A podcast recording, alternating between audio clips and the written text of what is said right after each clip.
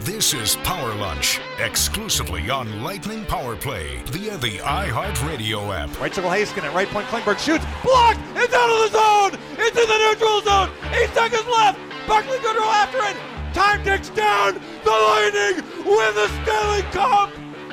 They have reached the top of the mountain! They are the Stanley Cup champs! Wow. That's all I can say is wow. What a job by these guys. It was. It never gets old. Dave Mishkin, Phil Esposito on the call there. Greg Linelli with you, along with Dave Mishkin and Steve Versnick. Let the celebrations continue today. We've got a boat parade that leads right into Ray J Stadium. And then, of course, the team will be able to share the Stanley Cup celebration with fans here in Tampa Bay. It's going to be a lot of fun. Of course, the Stanley Cup's going to be in Tampa Bay for the remainder of this whole pandemic. So why not have a big party? It got started a little bit yesterday at Amalie Arena, where the Lightning were able to uh, enjoy the Stanley Cup with family and friends and um, some special VIP. We happen to be broadcasting there live on Lightning Power Play. Steve and I, Dave was there as well and it was a really cool event. You try and make up for not having fans throughout this whole process by doing things like yesterday, which was really cool. And on the Jumbotron, they played some flashbacks from the different rounds. And of course, every player was introduced along with staff and coaches, and Mr. Vinik spoke. And it was really nice to see, and that's going to continue today. We'll have live coverage throughout here on Lightning Power Play. Phil Esposito will be joining us in the next segment. We'll talk to Phil about this run by the Lightning and so much more. And Dave, you were at the event yesterday with the family. It was uh, pretty cool to see. First off, actual ice on Yeah. the surface, which was pretty neat, and it was it was really cool to see. I think at least some interaction between fans and players and some cheering when uh, we really haven't had that for quite some time. Yeah, you didn't actually know this, Greg, because you were doing the broadcasts from Shea Linelli, right? the right. last, the last round, uh, I think they had the ice down. Isn't that right, Steve? When did they get the ice down? I know it was down in the final when they when they had some of the fans come into the bowl. I think they put it down like Thursday or Friday last week. So they started the process a couple days earlier, but it didn't get down until Thursday. we noticed the temperature in the room where we were, which was in the bowels of Amalie Arena in the media room. It got colder, and I, I definitely needed my my jacket uh, in the last couple of games of the series. But yes, the ice was down. I thought it was it was a wonderful event, and we're gonna have more today.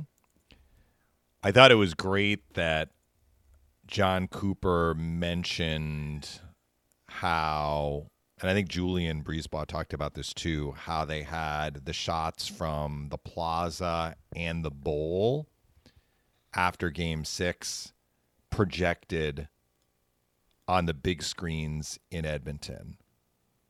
And I, I think they may have even said after a, a goal, because, you know, NBC was showing that. So if, if the Stars scored, they would show, you know, the Stars fans sitting in the Stars arena. The lighting would score, they'd show the plaza where fans were congregating, or maybe even inside the bowl. And you know, John Cooper said that had that had an impact. Like they felt the energy from the pictures. I thought it was really neat that they were able to bring that to the empty arena in Edmonton.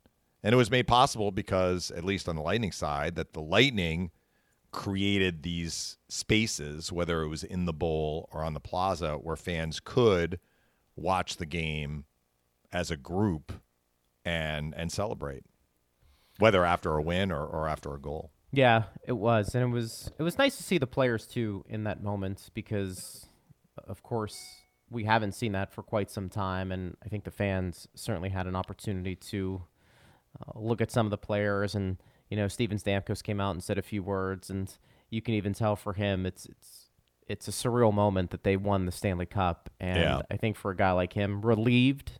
And you know, I was thinking about this the other day, Dave, as we start to slowly get into that process of the off season a bit, but also to embracing the moment. You know, a, a guy like Stamkos, when you win a championship, whether you agree with this statement or not, you become elevated in the eyes of many. You know, the knock on, remember all those years when it came to Alex Ovechkin was best player not to win a Stanley Cup.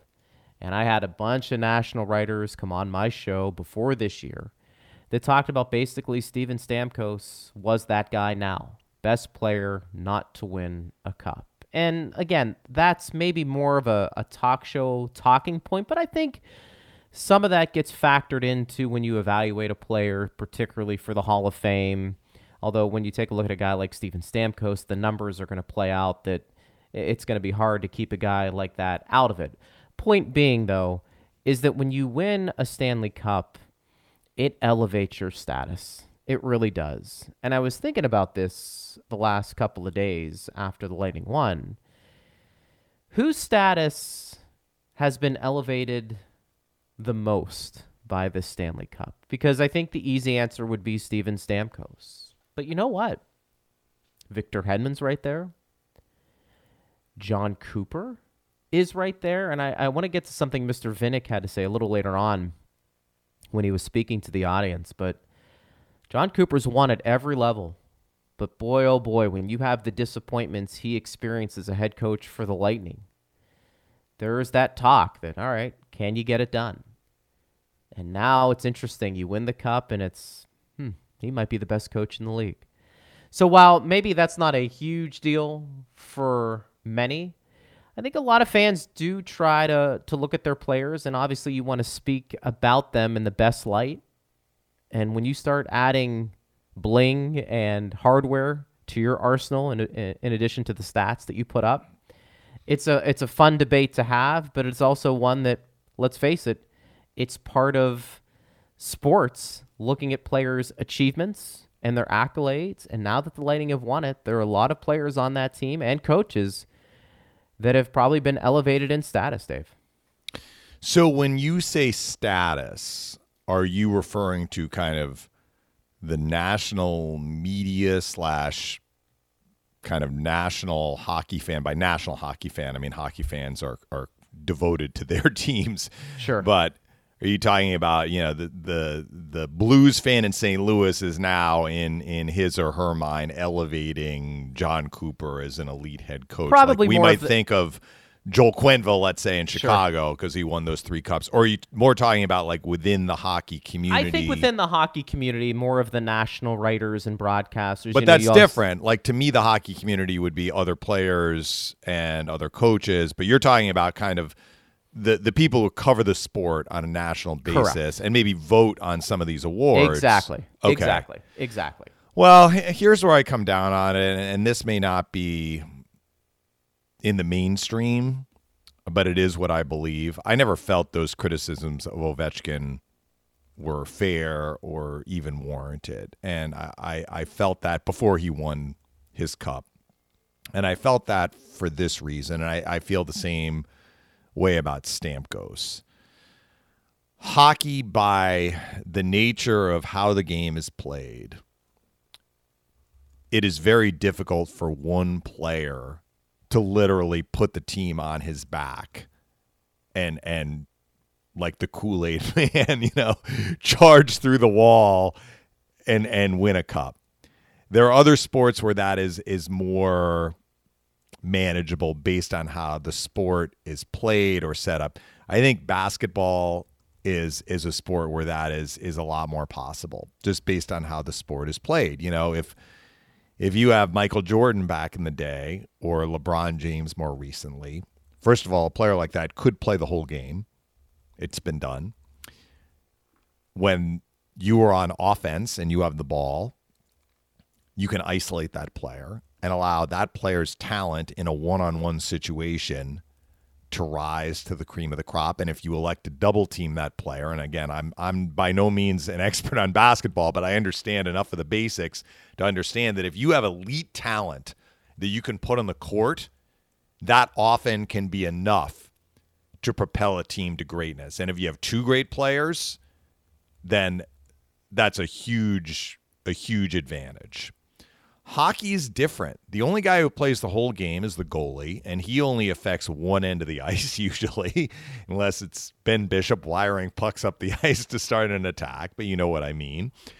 Even outside the goaltenders, who plays the most? Maybe a stud defenseman on the high end 30 minutes, that's half the game. It means half the game he's not on the ice. And then the guys who are really the the difference makers as far as production, the forwards, you know, they're playing 20 minutes or a little bit more. That's a third of the game.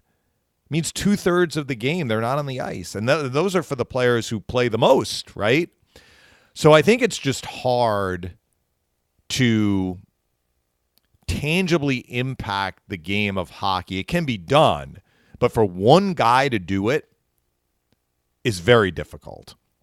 And I look at all right, let's take the Capitals this year. The Capitals, by any measure, did not have a good run in the bubble.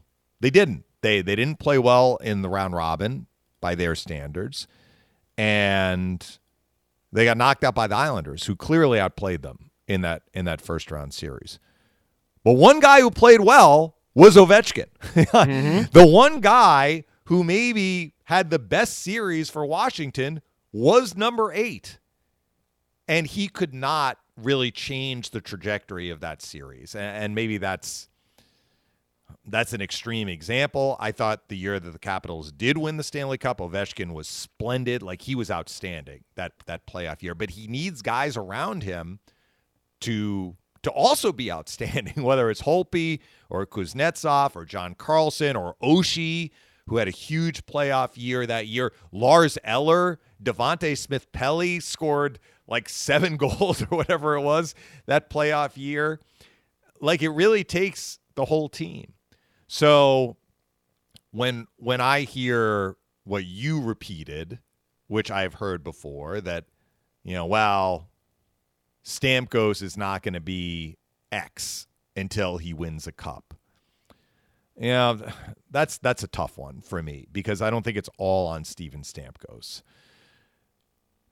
I would I would probably make the argument more for the head coach because the head coach to the extent the head coach doesn't get on the ice but the head coach is navigating the the boat right and and trying to get his team to play well as a team which I think can certainly help a club get to the promise. Well, and they're the ones too that have the shorter lifespan as well. You're not going to trade a Steven Stamkos right. before you fire a head coach. Right. And you know Barry Trotz is probably in that boat, which is an interesting. The guy yeah. won everywhere he was, and then he gets that he gets that cup though, and it's like whoa.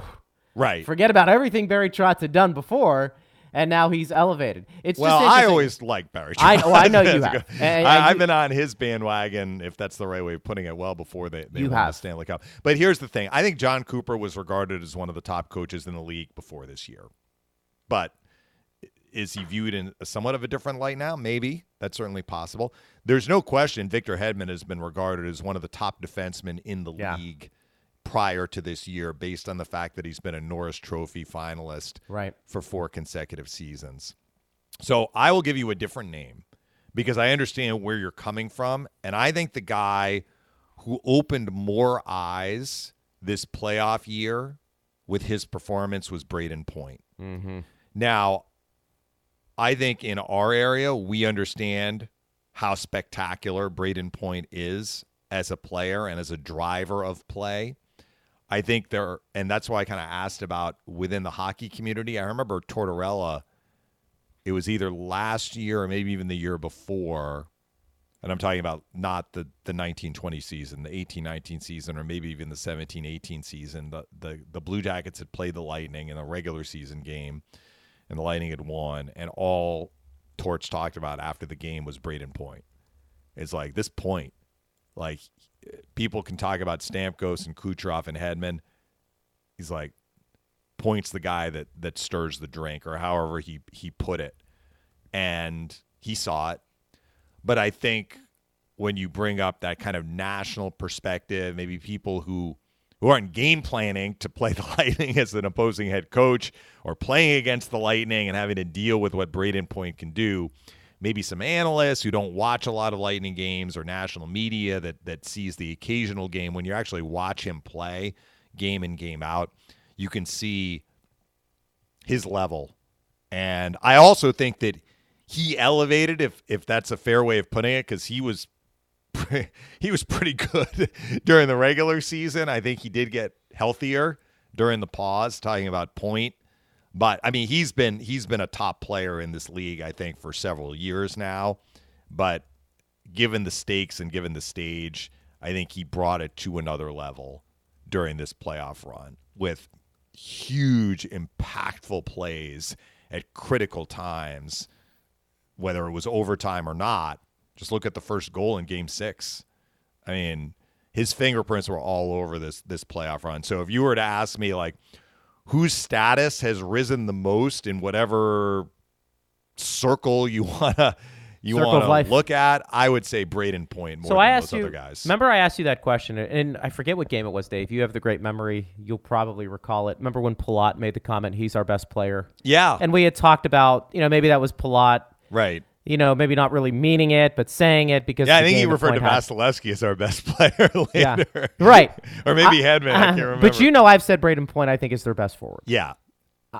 If you I- can, if you can, I think you need to qualify what best means, which you've done. You know, you've said I think I'm quoting you, but like I think Kucherov is their most maybe gifted offensive player. Dynamic I- offensive I think that's player. how you, yeah, you yeah. Stamkos may have the best shots. Right. Kucherov might be your most dynamic offensive player, but I think when you start talking about everything, I think Brayden Point's their best their best forward. And and to your point, I think that probably got elevated more during these these playoffs, more so on offense. Right. because of how dynamic he was. But you and I have seen Brayden Point shut it down too defensively over the years, and we know that's there. So I th- I I couldn't agree with you more on Point.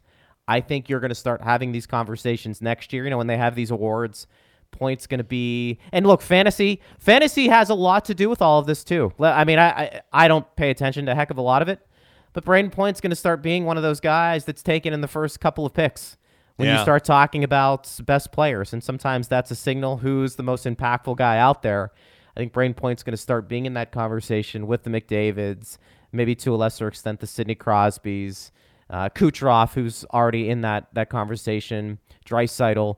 I think Brayden Point's now in that bunch, and winning a cup and doing it the way he did it elevates your status in getting into those conversations, maybe quicker than we would have anticipated. But it's it's a fun debate. It's all positive. It's not negative. That's the fun Yeah, part about when you win a championship. And all look, relating to a guy like Hedman, I think people felt that Hedman was already one of the top defensemen in the league. So maybe they're not saying, "Boy, he's he."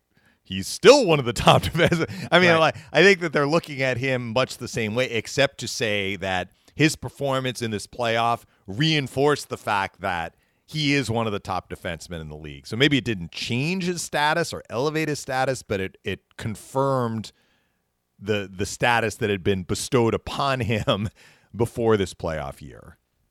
Couldn't agree more. Phil Esposito, the Hall of Famer. He'll be joining us next. We'll ask him about elevated expectations and elevated status after winning a cup and if he believes that's true. He's up next on Lightning Power Play. The perfect social distancing distraction for your lunch hour. This is Power Lunch, only on Lightning Power Play on the iHeartRadio app. All right, Power Lunch rolls along. Big celebration today. Boat parade making its way to Ray J Stadium, where fans can see the players and coaches and celebrate together as the Tampa Bay Lightning win their second Stanley Cup in franchise history. Greg Linnelli, Dave Mishkin, and the Hall of Famer, our special guest Phil Esposito, joins us here. And Phil, it was great to see you guys yesterday. We were talking at the beginning of the show. It was it was kind of nice to see the players and and some fans interact with the Stanley Cup yesterday. It was it was really nice to see them, and I really enjoyed the part before. Um, and Pat Maroon came up to me, uh, and I didn't realize how big this guy really is. Holy crap, he's big. and he came up to me with that beard. He looked like a mountain man. and uh, and uh, you know we got talking, and I says I said to him, I said, do you realize not too many players ever won back-to-back Stanley Cups with two different teams. Not very many. I don't know how many, but there wasn't more than I would say, oh, 10 maybe, that won two uh, Stanley Cups with two different teams. And I says, and you achieved that. I said, you're one lucky guy. and he says, yeah, I must be a lucky guy. And he said, so wherever I go next year, we'll probably win the cup. That's what he said. and I thought about that. And there'll be so many guys probably not back. Um, I would say five or six. And, and that's a lot on a team. But that's the business. It was just like I've heard Henrik Lundqvist has been completely let go by the Rangers. And that's it's a business. It's a, not a nice business when you consider that he's 38 years old, but it's the business. You got to move on. That's just the way it is. Phil, right after the Lightning won the cup on Monday, one of the first things that you said was how happy you were for Jeff Vinik.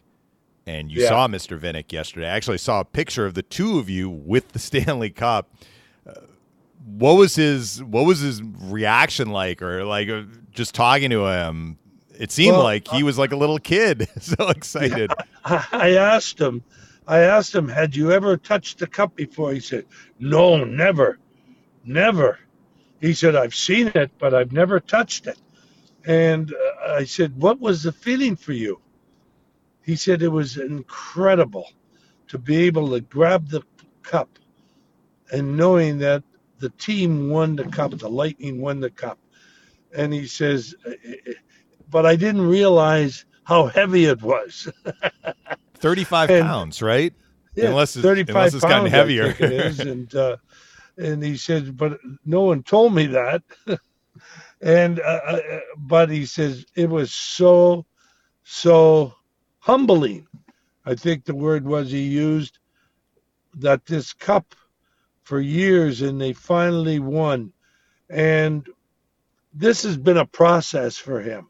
There's no doubt about it. And it started about 10 years ago and it was to build a franchise that would always be in contention. You know, you're not going to win every year. And we've been to the plateau, what, three out of six years uh, or seven years, and end up now getting the cup. So um, Jeff was very, very happy. Uh, you could see it in his face, and he was like a little kid, and it was fun to watch. It really was. Because I remember the first time um, in 1970 when we won the Stanley Cup, we didn't get to do the things they do with it now. But when it was in that dressing room, after we got off the ice, man, just going up to it and hugging it and putting beer in it and champagne in it, it was something. It really was. When you factor in Phil what they went through this year and being in a bubble and still figuring out how to win a championship after the disappointment last year, do you feel like this was more impressive than a regular year? Guys trying to win a Stanley Cup, traveling back and forth. Do you feel like this was more difficult, or do you feel like that's a bit overrated? I think that this might be one of the hardest Stanley Cups ever to win because of the isolation. 60, what, five days? Uh, you're in this bubble. You're, you're not allowed to go anywhere, not allowed to do anything. You get tested every day in a nasal test. And I've had that test. It's not comfortable, that's for sure. And every day going through that, the mental and I really believe that it was the strength mentally of the Lightning that brought them through. Because it couldn't have been easy. I don't know about you, but if I'm stuck with 35, 40 guys for 65 days, I'm going to have arguments. I said to my wife last night, I said, if you had a woman, a woman, 30 women stuck in a room for 20 days, how many fights would there be?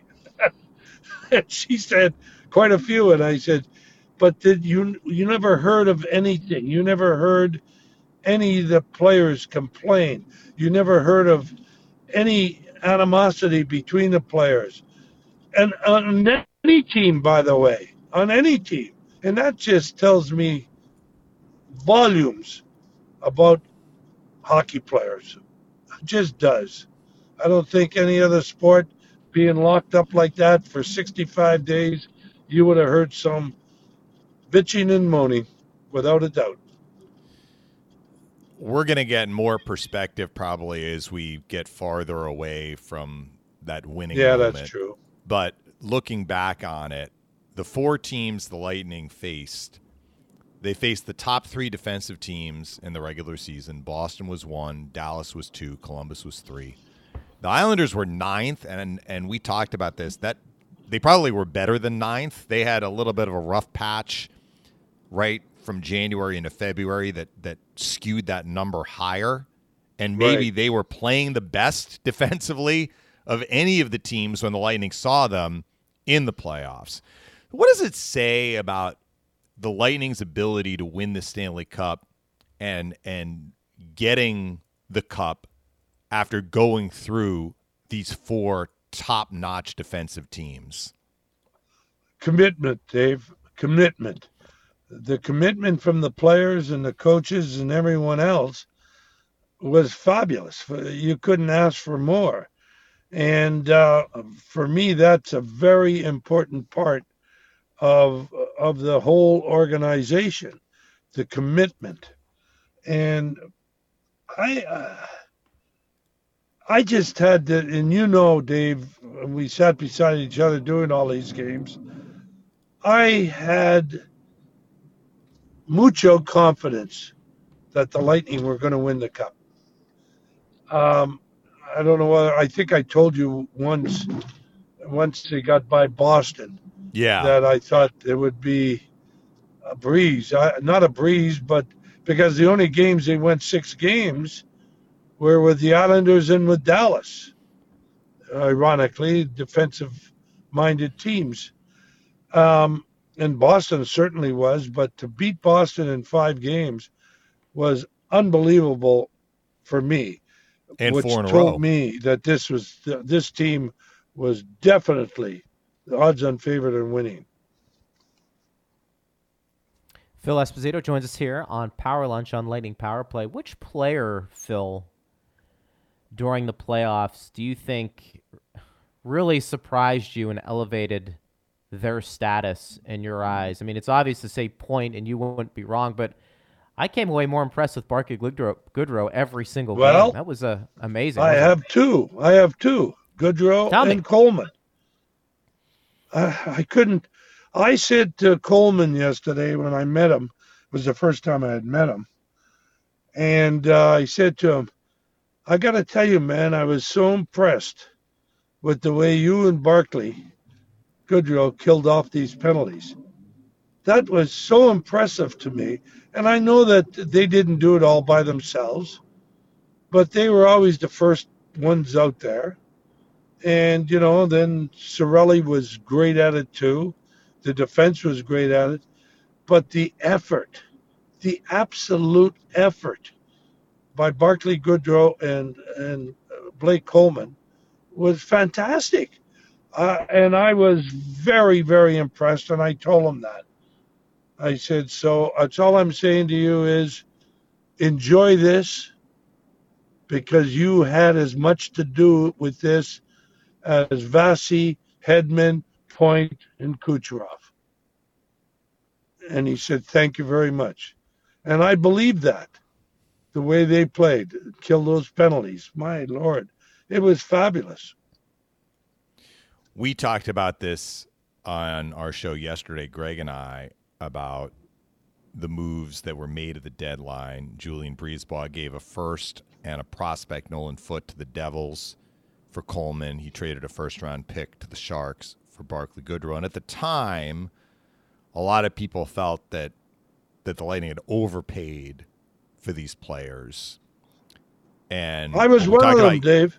yeah, I well, we talked we talked about it Like, yesterday yeah. and said now that we're through this this playoff run, I don't know. If you ask me, I would say that Goodrow gave more value than a first round pick, and Coleman gave more value than a pick and a prospect. And it was Well, really about what they were able we to do to fill out the team, right?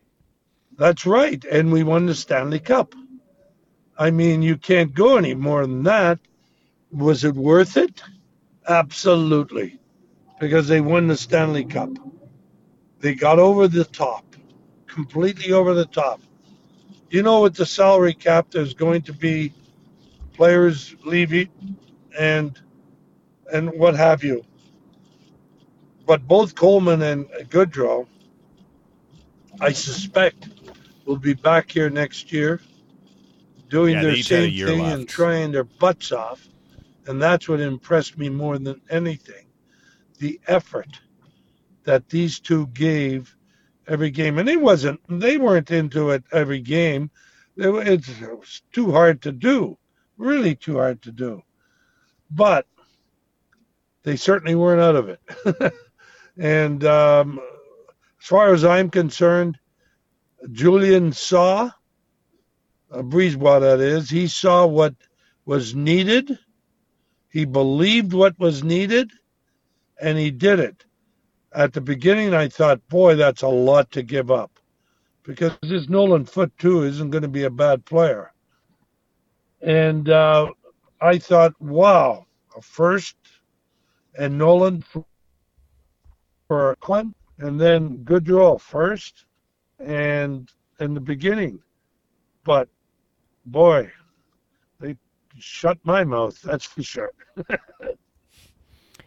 Phil, where do you come down on the talk about when you're a great player and you've accomplished a lot, you need to really win a Stanley Cup to solidify maybe your status in the league? Is that just a talking point, or do you feel like when you've done a lot of things, you got to win a cup? Marcel Marcel Dionne was an unbelievable player. Never won a cup. Okay, and um, there are other guys that I remember. Bill Gadsby, twenty some years, never won a cup. Terrific, terrific defenseman. Um, a lot of guys are great, great players. When I hear these people that are electing people into the Hall of Fame say, well, he didn't win a cup, so he doesn't deserve. Well, that's not true. When you elect somebody to the Hall of Fame, in my estimation, it's based on his body of work individually and with the team, but mostly individually. Okay? And I don't think a criteria should be that you must win a cup to get voted into the Hall of Fame then why do they vote these Russians in? They never won a Hall of Fame. They never won hmm. a cup. And I, I absolutely don't like when they say that because of guys like Marcel Dionne. Come on. I mean, he's in the Hall of Fame and he deserves to be. But when people want to put an asterisk there because he never won a Stanley Cup, I think it's ridiculous. Phil, we talked a lot through the playoff year about the Lightning's power play, which had some really hot games, but then went through cold stretches. But there's no question that the power play came alive in the final. The Lightning scored seven power play goals in the six games, and they only gave up one power play goal to the Stars. But for the Lightning's power play, what did you see from from the power play that changed maybe from the earlier rounds where they were scuffling a little bit? Well, there were two things that I. First off, it was Dallas and their different philosophy on how to cover. Now, whether that was due to the fact that uh, two of their top penalty killers were injured, I don't know. But teams that um, are able to survive through injury are the teams that win, right? The cup. And secondly, I thought that the Lightning moved the puck a little bit quicker, but more importantly, I thought in the last few games they were shooting a little quicker. And you know how I am about that, David. I Yeah. I can't believe when a guy has an opportunity right there at the hash marks to shoot the puck that he chooses to pass. That happened a lot with the Lightning. but they shot it when they had, and Victor Hedman just had a phenomenal, phenomenal playoffs.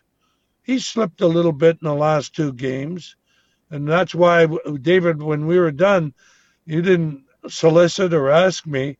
I just said, in my estimation, I would vote for Brayden Point for the for the Hall what is the Conn Smythe Trophy. But Point, Hedman, Kucherov, it didn't matter. Any one of those guys deserved that that accolade, and uh, and Victor won it. Very good choice because of what he did and getting those power play goals, but also scoring 10 goals in the playoffs. That's huge for a defenseman. Very huge. What do you have? 23, 24 points? You know what? I remember the 10 goals. I don't remember how many points. He had a lot of assists in the final. He only had one goal. I Yeah. shouldn't say only one goal. I mean, that's still important. but And that was a big Yeah. goal early in the second period of game three. And the Lightning got on their horse after that and, and ran away with game three. But uh, yeah, I think you're right. He was in that neighborhood 23, 24 Which points. is pretty good. Yeah. He got a lot of Oh. assists on those power play goals the Lightning scored. Yes, he did. And and I and uh, look, there was another guy, but they were all there. Uh, Palat. I mean, I thought Palat played unbelievable. 11 goals. unbelievable. How about Stammer's Reed? goal at yes? How about Stammer's goal at 247? Played just 247. Phil, when you take a look at not being able to play, and he has that moment, and then looking back on winning the Stanley Cup, that's that's going to go down as one of the great moments in Tampa Bay sports history, isn't it? Listen, that's a great movie. it really was. The way he went by Lindell, that was the move. My lord, he went so fast by Lindell uh, uh, that it, it, it shocked Lindell. And a shot, that's a goal scorer's shot, man. That's a goal scorer right there. And Stamkos is a goal scorer. And um, it was sad that he couldn't participate all, but it was absolutely fantastic that he was able, absolutely able to play at least those two minutes and 47 seconds. And I thought it was great, and he ends up scoring a goal. And I don't know, none of us will know what it is, but it's got to be the re aggravation of his injury before. Got to be. Can't be anything else, in my estimation. I don't know whether he's going to have to have surgery again, but the likelihood is yes. Well, we had talked, Phil, in our pregame before game three, where we knew he was going to be in. I remember asking you about his timing and the issues that he might have going into game three and some that might be helped through practice, like his one timer, for example. You had said that's something he can practice. If they use him in the power play, he might be able to, you know, Yeah. bomb away if, if they can get him the puck. How impressed were you that the goalie scored? First of all, it was not just standing still with a one timer. I mean, that required a fair amount of timing. How impressed were you that he was able to make a play like that after not having played for like seven months and it was his third shift of the game? hugely impressed. For him to decide when he was coming down that wing, I can beat this guy. He's not coming at me very fast. I can beat him. And that split second for him to decide that and then pick the corner like he did. Yeah, you can't teach anybody that. That just comes natural. And uh, it surprised me that his timing was better than I thought it would be. But then again, it was two minutes and 47 seconds. You didn't see the whole body of work because of his injury. And I, I'll bet you any money on the four on four is when it started to bother him again. And the, the depression and the sadness that he must have felt and Coop must have felt. Maybe the players felt it too I'm pretty sure, but it's pretty hard, you know, not to refocus on the game itself. But uh, I, I hats off to Stamkos. Um, I just wish we could have known a little bit more of the injury. It's very difficult when people keep asking you, what's wrong with Stamkos? If he's skating in practice, why can't he play? And this and that. And when you don't have the answers, what do you do? You say, I don't know. But they asked me, okay, have you ever had anything like this? I said, no. Well, what would you do if you had it? I said, I guess if I could skate, I want to play. And so then it sort of knocks Steven a little bit, you know? I, I don't like the fact that everything's a secret. I don't understand it. I don't think people go and absolutely target somebody's injury. I don't believe that. I wouldn't believe it, and I won't believe it. Phil, before we let you go, I know I'm asking you to project because we have no idea, but what's your sense for next year in terms of when they want to come back and how many people in the stands are we going to see? Because at the end of the day, this is a gate driven league, and I can't imagine Gary Bettman opening up next season without having some sort of revenue coming in with fans filling the arenas.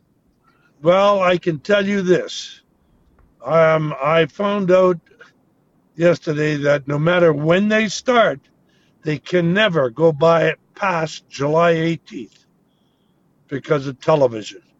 Whatever NBC has on their plate, it has to be done before July 18th. That strikes me. If they start December, I don't know whether they're going to start with fans.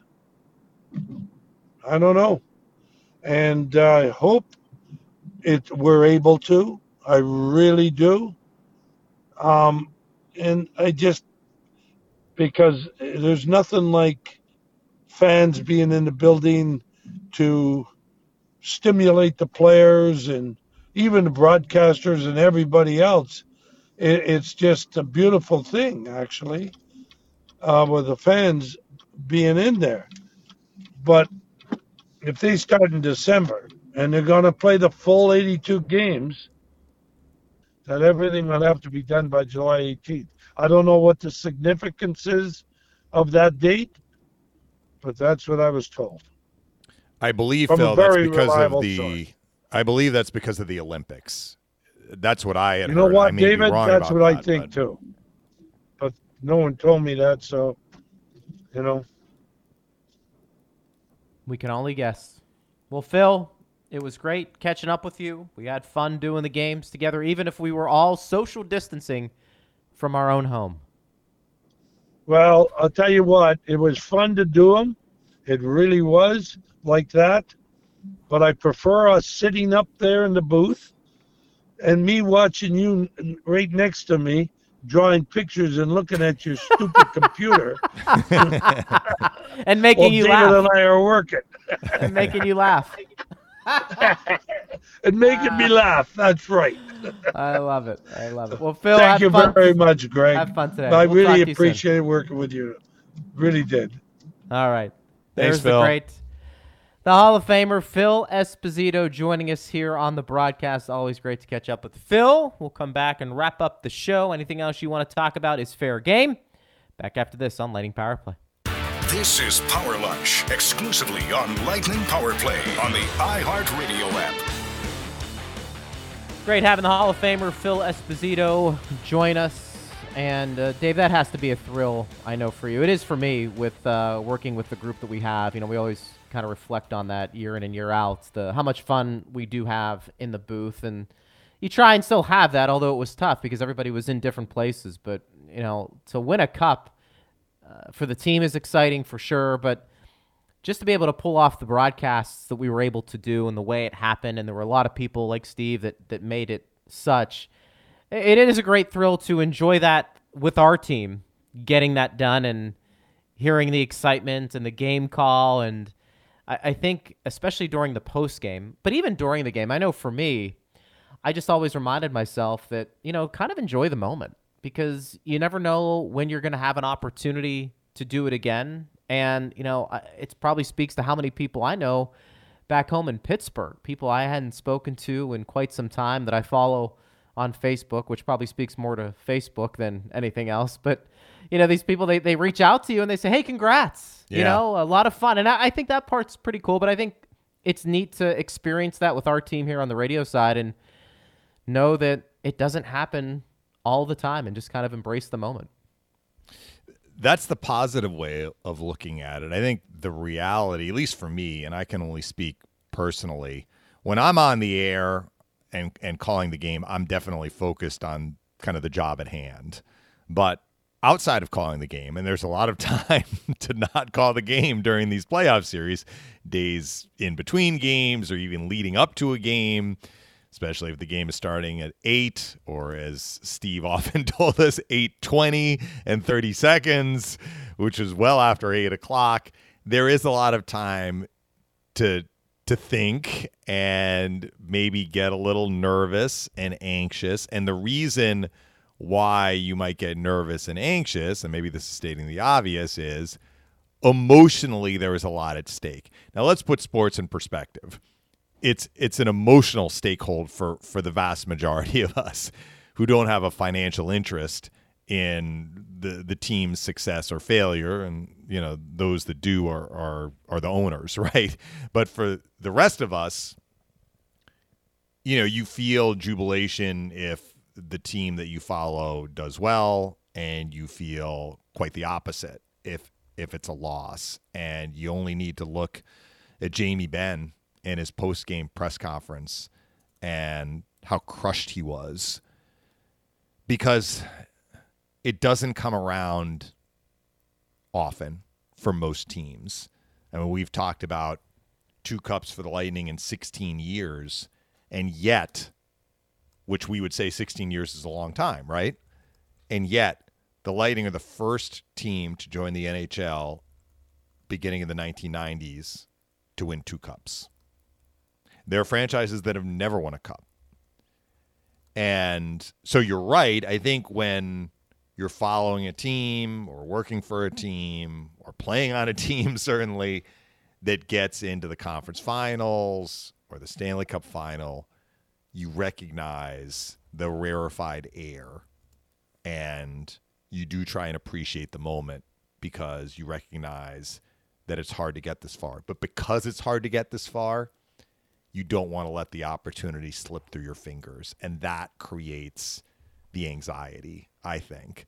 And it can be stressful. I mean, there's no question, but it's the kind of stressful situation when it's over. You look back and you're like, man, that was a lot of fun. It was almost like riding a roller coaster, right? like you're anxious when you're at the top of the the track about to go down and you know you feel all of those emotions so again you have said many times greg the beauty of sports the beauty of competition it's unscripted we don't know what we're going to get from one game to the next, even though we try and figure it out based on trends, based on how a team is playing, based on a matchup. But you got to kind of live through it and and experience it. And and I think that it can be nerve wracking, but it can also be incredibly gratifying. And even the deep runs, like I look back at you know 2018 2016 2015 and and those seasons for the lightning ended with a loss ultimately and you got deep.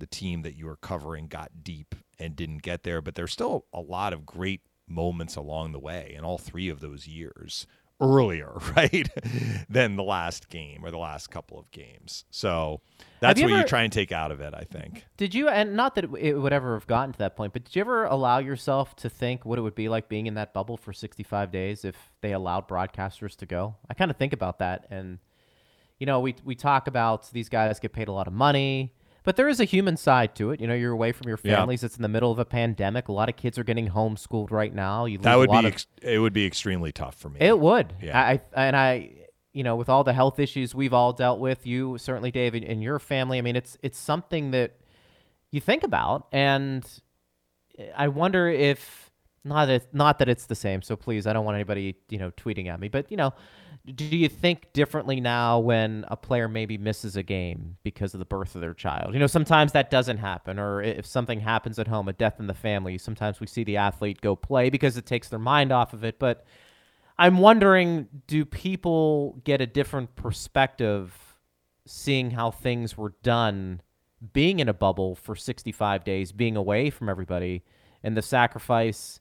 That these players did give up. I know they get paid a lot of money, and I probably came down on that side where, look, it's their job. If they tell you to play, this is what you have to do. It's not going to happen every year, but you also understand that is an incredibly difficult situation, particularly for the guys who had young kids that they were leaving behind. And I don't know the right expression for this, but it was almost like it got harder with passing success, right? Yeah. So the teams that were doing well were away longer. I mean, there were some teams that were done within 10, 11 days, right? The Rangers got swept in three straight games. So they were out, but it also meant they did get to go home to their families sooner. So you also understand not that any player didn't want to win, but you do know that if we win, it means we're going to be in the bubble longer, right? And we're going to be away from home longer. And you know, I, I can't even imagine how how tough it was mentally and emotionally for these guys and really everyone in the bubble because it wasn't just the players you know it was it was the coaches it was management it was support staff it was the trainers it was the equipment guys you know Trevor Van Notzenberg handles you know media and PR. I mean, he was there, and a lot of the video that that came out that was Lightning specific, kind of for the Lightning. I mean, he was doing that. Ryan Bellick handles the travel and a lot of the team operations stuff for for arranging when the team is away during normal times. You know, he was up there and making sure the meals were were set up for the team and, and where they needed to be and when. You know, he's away from from his wife and kids. So it wasn't just the players and the fact that they did it and they knew what well, whatever it was they kept saying you know we've been in the bubble for 47 days. We've been in the bubble for 56 days and whatever it was at the end 65 days. Like they understood how long it was and the sacrifices that were made. And that was mentioned more than once at the event at Amalie Arena last night by a number of different people who had the mic at the podium and acknowledged the sacrifices that were made not only by the players, but also their families for kind of keeping things running on the home front yeah. while the players and, and management coaches etc went up to try and win a stanley cup it's a, it was an incredible sacrifice which is one of the reasons why i think it might have been maybe the hardest championship to win in any sport when you start comparing especially over the last 5 10 15 years so I wanted to end with this though, as we transition, um, closing the show at Bolts Radio. If you want to get involved in the conversation, kind of the way the Lightning Dave won the cup this year, and I made the comment. I think we discussed this the other day, but we didn't really expand on it too much. Is that the way they won the championship this year was amazing because it was a team that evolved and I thought really became coachable. Not that they weren't before, but when you're John Cooper and you have a lot of these guys for an extended number of years, you know, sometimes it's hard for that message to get through to players. It's just the reality of sports sometimes. And we had that conversation early on that sometimes the coach is the first one to be fired rather than the player, you know, when you start talking about what's wrong with a particular team. But I, I think for John Cooper and his staff to talk about defense, defense, defense, and have that be a constant reminder uh, throughout the season, and for them to play the way they did in the, the playoffs, and to end the series, the game clinching series with a shutout, you know, I think was a nice big exclamation point to what the Lightning were trying to accomplish this year. It doesn't always work out in sports, but this year did. Yeah, and we've talked about this before that it wasn't like the Lightning said defense, defense, defense and turned into the 2000 Devils, right? Who just trapped till the sunset and waited for the opposition to make a mistake and then pounced. They still wanted to score. I mean, they still played the game in a way that, you know, they were looking to make plays and they were looking to allow their talented offensive players to excel. The difference was more in their mindset about having a more patient approach. So sometimes it was kind of like what what Phil was talking about with the decision that Stamkos had to make in an instant. Do I try and get past Lindell? Can I beat him or not? And I mean, decisions like that happen all the time on the ice. Hundreds of decisions every game. And that was not a, a, a decision that was obviously worked out for Stamkos. But if he didn't make it, so what's the worst thing that happens? He gets closed off at the boards and the puck goes down the ice. I mean, it's not like you're giving up a scoring chance the other way, but sometimes you do give up a scoring chance the other way based on the decision that you might make. And it's really in that kind of metric that the Lightning made an adjustment and a shift this year. And you mentioned the the clinching game which I think was a culmination of a commitment to their own net. But I go back to the first game, too, in the playoffs, not the round robin, the five overtime game against Columbus. And if the Lightning were going to be facing really good defensive teams, they were going to be put to the test to ensure that they don't take unnecessary chances that will feed into the other team's structure and allow that other team to cash in on a counter chance. A little different than playing a team that is a high octane offense. And let's just use, for the sake of argument or example, Colorado. It's not that the Colorado Avalanche don't want to play defense, that's not it. But they have high horsepower in their offense. And if you have to face the Avalanche, there are different challenges in defending than, say, playing the Blue Jackets, who are so structured that they generate a lot of their offense from their defense and wait. I don't say they wait for you to make a mistake, but if you make a mistake, they are ready because their structure is so sound. And we saw that in that sweep last year in 2019. And I remember as that first game against Columbus was heading into overtime and then the second overtime and then the third overtime and then the fourth overtime, etc. I was so impressed with how patiently the Lightning were playing and approaching that game. They were not going to give an inch in terms of sacrificing defense for offense. And I remember thinking, even if they lose this game, this is an indication that they know what it takes. But you know, John Cooper said something really interesting after they won the cup. He said he felt it was really important that they won that game. And the reason was that they got validation for playing that way. So let's say they have this patient approach in that first game against Columbus. It goes to five overtimes, and they do a great job at not sacrificing defense for offense. And they don't open up any chances for Columbus by being somewhat too risky and they lose. Just think of the storylines. We lost to Columbus again. Maybe this isn't going to work, et cetera, et cetera. Instead, they win the game. And now it's belief. It's almost what happened with Columbus last year in 2019. It's like Torts was preaching to them this is the way we need to play. This is the way we need to play. And then they get rewarded with a dramatic come from behind win in game one. And it propelled them. They had belief. And I think the Lightning, because they won game one, based on what Coop was talking about, they had tangible evidence that this was going to work for them. And in a way, it was almost like they needed that validation by facing these sorts of teams that playing this way would bring success. And it did. I mean, they went 16 and 6 in these 22 games after the round robin.